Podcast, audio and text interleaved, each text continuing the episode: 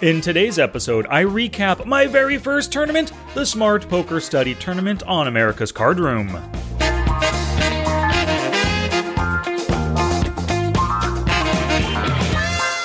Good day, poker peeps. Thank you so much for tuning in to this tournament recap episode.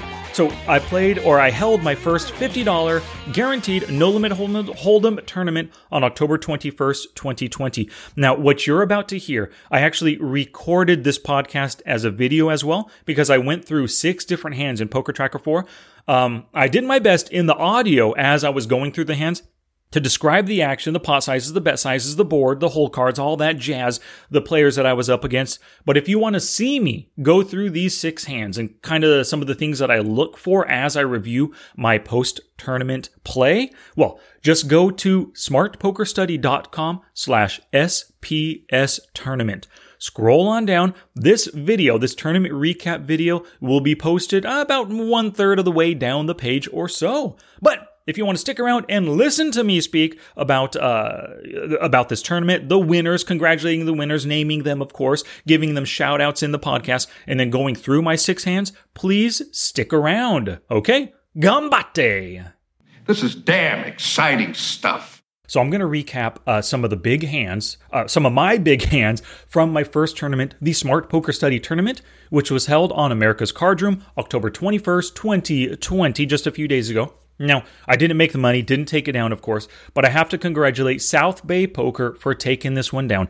It was a dollar ten buy-in with a one dollar rebuy, one dollar add-on, and I don't know if he put any rebuys or add-ons in. Probably the add-on at least. So he probably spent two dollars and ten cents.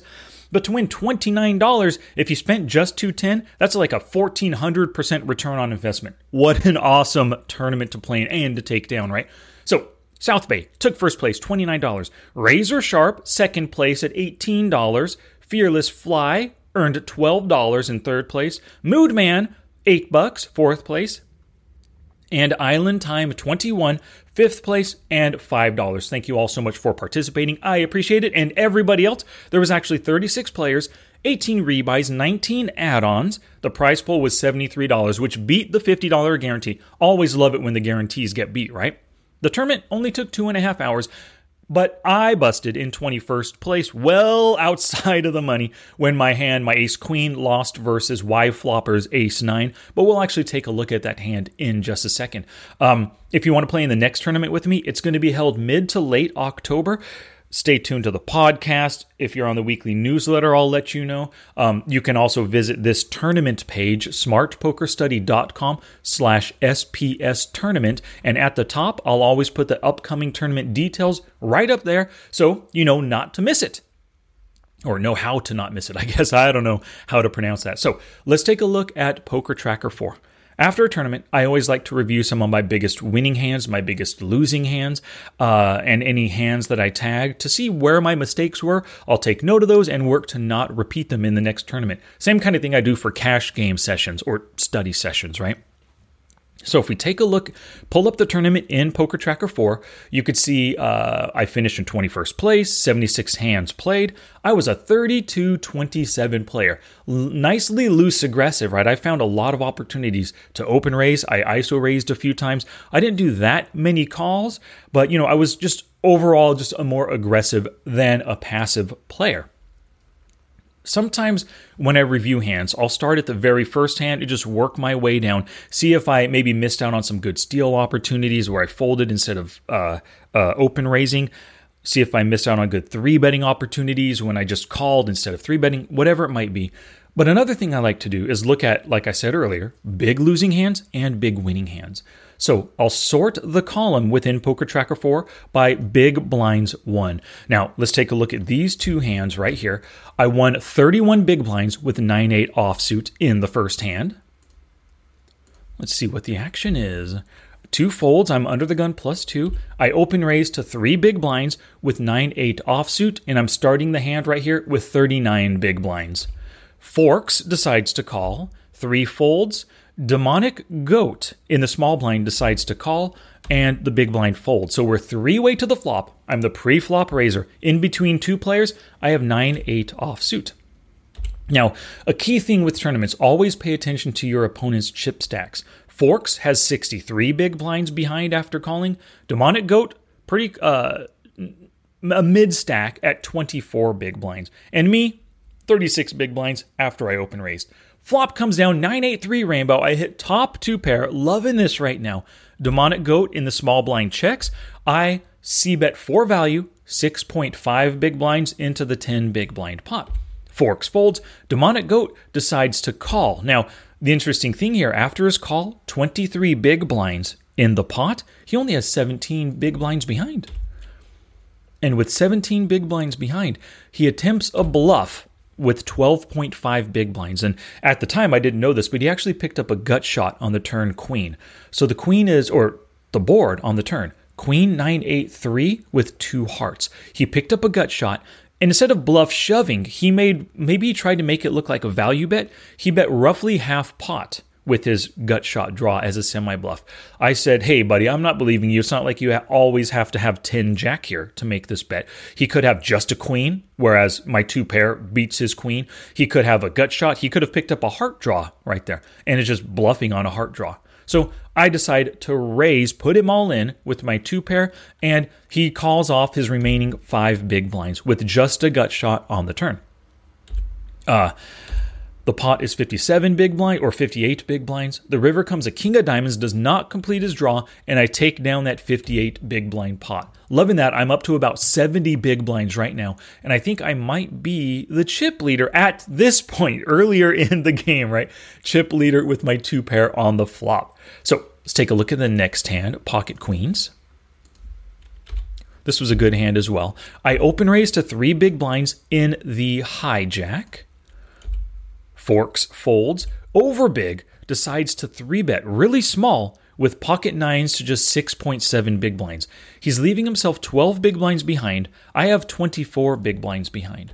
Everyone else folds, and I've got pocket queens. It looks like he's committed himself right now with about a one third uh, stack raise. So, hey, I just say screw it. I go over the top, put him all in. He does end up calling with his pocket nines. I flop a set of queens. He flops a set of nines, set over set. I got lucky on this one right here. The 10 hit, putting three clubs out there, but I have the queen of clubs. Deuce of clubs comes on the river, four clubs on the board. My flush wins, even though I flopped that set river at a stronger hand, and I knocked out over big in this one. So that was a lovely hand. Now, let's take a look at some of my losing hands. Uh, two of them in particular, I want to look at a big hand where I lost with ace deuce. I lost 39 big blinds, and the hand that knocked me out of the tournament with ace queen offsuit. Let's look at the ace deuce first. And the interesting thing is, these both occur against the same pl- player. There's a fold. I'm under the gun plus one with ace deuce suited. I open raise to three, folds around to the button Y Flopper who has pocket queens? Of course i didn't know this at the time but i know now he's got queens. He makes a smallish three bet to seven big blinds obviously for value hoping i come over the top or hoping i call as well. Two folds and what do i decide to do? Well i'm thinking about the situation. Y Flopper is a 22-22 player Three bets at 25%, which is actually two out of eight. He's been an aggressive three better right now. So I'm thinking, hey, he's capable, fully capable of bluffing right here. So I say, screw it, I'm coming over the top, 70 big blind, four bet shove with the ace deuce suited. Now, because I have the ace deuce suited, um, my ace blocks him from having as many aces, ace king, ace queen, ace jack, you know, some of the stronger ace x hands. And I am suited and connected. So if he does call me, well, I have a chance to hit a flush. Uh, I have an ace for an over card to his uh, under pair, right? If I hit an ace, I have an over pair hand or a stronger top pair hand. Plus, ace deuce gives me some straight potential as well. So I shoved. Of course, he called with his queens, right? And the board didn't help. King 10 8, another 10, and then a 9 on the river. Uh, so I didn't hit my flush, didn't hit a straight, didn't hit my ace. He doubled up through me. He took down an 80 big blind pot, leaving me with 30 big blinds there. So a few hands later, no, actually, 70 something hands later, like this is hand number 76, my last hand of the tournament. I have 22 big blinds. I open raise under the gun plus one to three big blinds with ace queen offsuit, much stronger than that ace deuce suited before. Now, I think that prior hand and the way Y Flopper's been playing the way I've been playing probably informed him of his decision here. He has 36 big blinds. He three bets bigger to 13 big blinds with ace 9 offsuit. It's folded to me, so I have the option I can call, fold, or come back over the top for my remaining 19 big blinds here. Now, thinking back to that prior hand, he three bet smaller with pocket queens. This time he's three betting bigger to 13 big blinds instead of just seven. And at the time, I kind of read it for wow, he's probably weak. He's probably just trying to bluff me off the hand. He's leaving himself 23 big blinds in case he can find a fold later on, in case I call and ugly flop hits or something. So I figure he's got a worse hand, but he probably has a lot of aces, maybe even king, queen, king, jack, queen, jack suited, stuff that my ace queen is ahead of that he could potentially call. Of course, he can call with sixes, sevens, eights as well, but my ace queen is about a chop with those. So I think it's a really good spot to come back over the top with a four bet, and I know he can call with worse hands, especially seeing as how I came back over the top with a four bet with ace deuce before. Yeah, he could believe that I could be doing the same kind of thing. So I do it with ace queen, commit 22, my remaining 22 big blinds, ace queen offsuit, and he calls. So uh, I'm all in. We're going to the flop, my ace queen versus his ace nine. And of course, a 9 hits on the flop. The turn of the river, a 7 and 3 give me no help whatsoever, and I'm knocked out of the tournament in this one. So good job, Y Flopper. In the first hand, you had the best of it and you doubled up through me. In the second hand, I had the best of it and you knocked me out. Yeah, it happened. So thinking about this hand in the moment, I can't fault him. I can't fault my play either. Sure, one of us could have called, we could have folded instead of re raising, but this is a great spot. And those dynamics from earlier on, he's been paying attention to the, why, the way I'm playing. I'm paying attention to his play as well. It makes sense that we would get it all in pre flop. When I start with 22, he starts with 36 big blinds, ace queen versus ace nine. So I do not fault him. I wish I would have won, but I can't fault him for that play. Now, Last two hands, as we were playing, I tagged two different hands where I really believe I made a mistake. So let's review those two. The first is a Queen Jack offsuit, the second, 7 5 suited. So the Queen Jack offsuit, I am in the hijack. I open raise to 3. Forks folds, sauerkraut. Uh, he holds ace king offsuit. Doesn't feel like three betting. He just calls and the blinds fold. So we're heads up. I'm out of position as the pre-flop raiser. I have queen jack. I don't know it at the time, of course, but he has ace king. Flop comes down ace queen six. I've got second pair, weak kicker. He got top pair, top kicker, right? Eight big blind pot. Now, here's an important lesson. Uh, a few weeks ago, episode number 311, I'm sorry, episode 312, I gave out six tips for sit and go play. And these tips also apply to MTTs, they apply to cash games as well. But the the third tip in this one was pay attention to stack sizes. And in this hand right here, I did not pay attention to my opponent's stack size. What ended up happening was when he called pre-flop, he left himself with 8.8 big blinds behind. The pot is 8.3 on the flop. He's basically committed. It's a stack to pot ratio of 1 to 1. Um, and I know this player. I've coached him before. I have 24,000 hands on him right here. So I'm pretty darn sure when I check, because I hit that second pair decent kicker, when he bets half pot, committing half of his stack, I should have known at the time that he had an ace. I think he would check behind most other uh, most other hands once I he could throw out the bluff, but I think if he was bluffing, he would put out his entire stack. He would just shove for his eight big blinds into the eight big blind pot. But that half pot bet, looking at it after the fact, I didn't pay attention to his stack size. I if I did, I would have realized that this is a value bet. I would have check folded my, with my second pair weak kicker. But I thought at the time, like I said, didn't pay attention to stack size. I thought he could be bluffing here. So I decide to call, and this killed me. As soon as that four hits, I look at his stack and I check and I think to myself, dang it, I screwed up. I didn't pay attention to stack size. I know he has an ace. And then he shoves 4.6 into the 16 big blind pot. Now, here's a mistake of again, if you know somebody has you beat, it doesn't matter the price to call. I need 18% equity versus this quarter pot bet right here. So if he's bluffing one out of five, 20% of the time, then I can call with my second pair hand. But I knew at the time that he's only doing this with an ace. He's only committing his entire stack with an ace. He has me crushed right here. I don't have enough outs to call to draw uh, to two queens or three jacks possible. Five outs, 10%. I need 18%. Terrible call, and I made the call. So two mistakes in this hand. Not folding when I knew I should, and not paying attention to his stack size right there. Of course, you know, when he's all in, he shows the ace. His ace king crushes my queen jack. 26 big blind pot. The three of diamonds on the river doesn't help, and he takes it down. He doubles up through me to 26 big blinds. I'm left with 27 big blinds right here.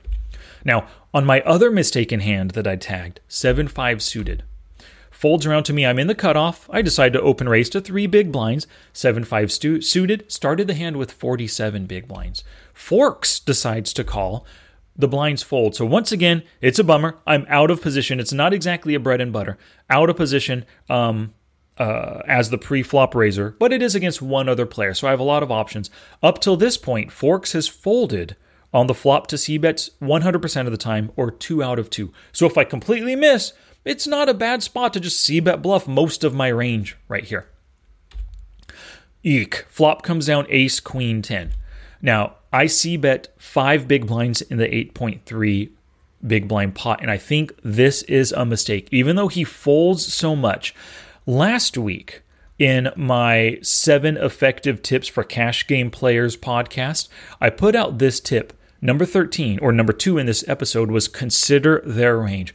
You always have to think about your opponent's range before you make any kind of bet, whether it's a value bet, bluff bet, C bet, donk bet check raise all in, whatever it is, think about their range, put them on a range, gauge how well it interacts with the board. Now, from what I know about uh, Forks right here, when he calls me with two players left behind in the blinds, and both one can three bet, he's at 4% three bet, but the other one's a tight aggressive player. His call is going to, because there's two players left to act, it narrows his range probably to small and medium pocket pairs and Broadway cards, right?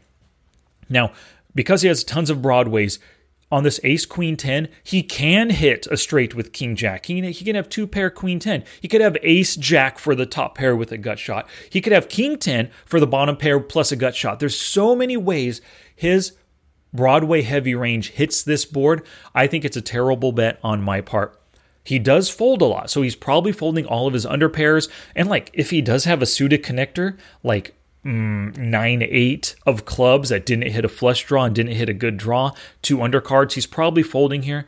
But I think I could have sized this a little bit smaller to save myself at least one big blind. I could have gone just half pot at 4.15 big blind C bet bluff instead of five. So I think that was a mistake on my part. The ace hits on the turn, and I check because I was counting. I was hoping he would fold. He didn't fold. It means he has something easy spot for me to check fold from this point. But I really think I could have saved money and not C bet that flop and just checked and then folded instead. Yeah, so two mistakes right here in this tournament. For the next one in November, I'm going to work to not make those mistakes and I'm going to take your chips from you. I'm going to win the next one or at least make it into the money that's the goal. I can't say I'm going to, right? But thank you so much for watching the video. If you're listening to this, to this in the podcast, thank you so much for listening. Please check out my tournament page, smartpokerstudy.com slash SPS tournament for details on the next one, mid to late November of 2020. And I hope to see you there.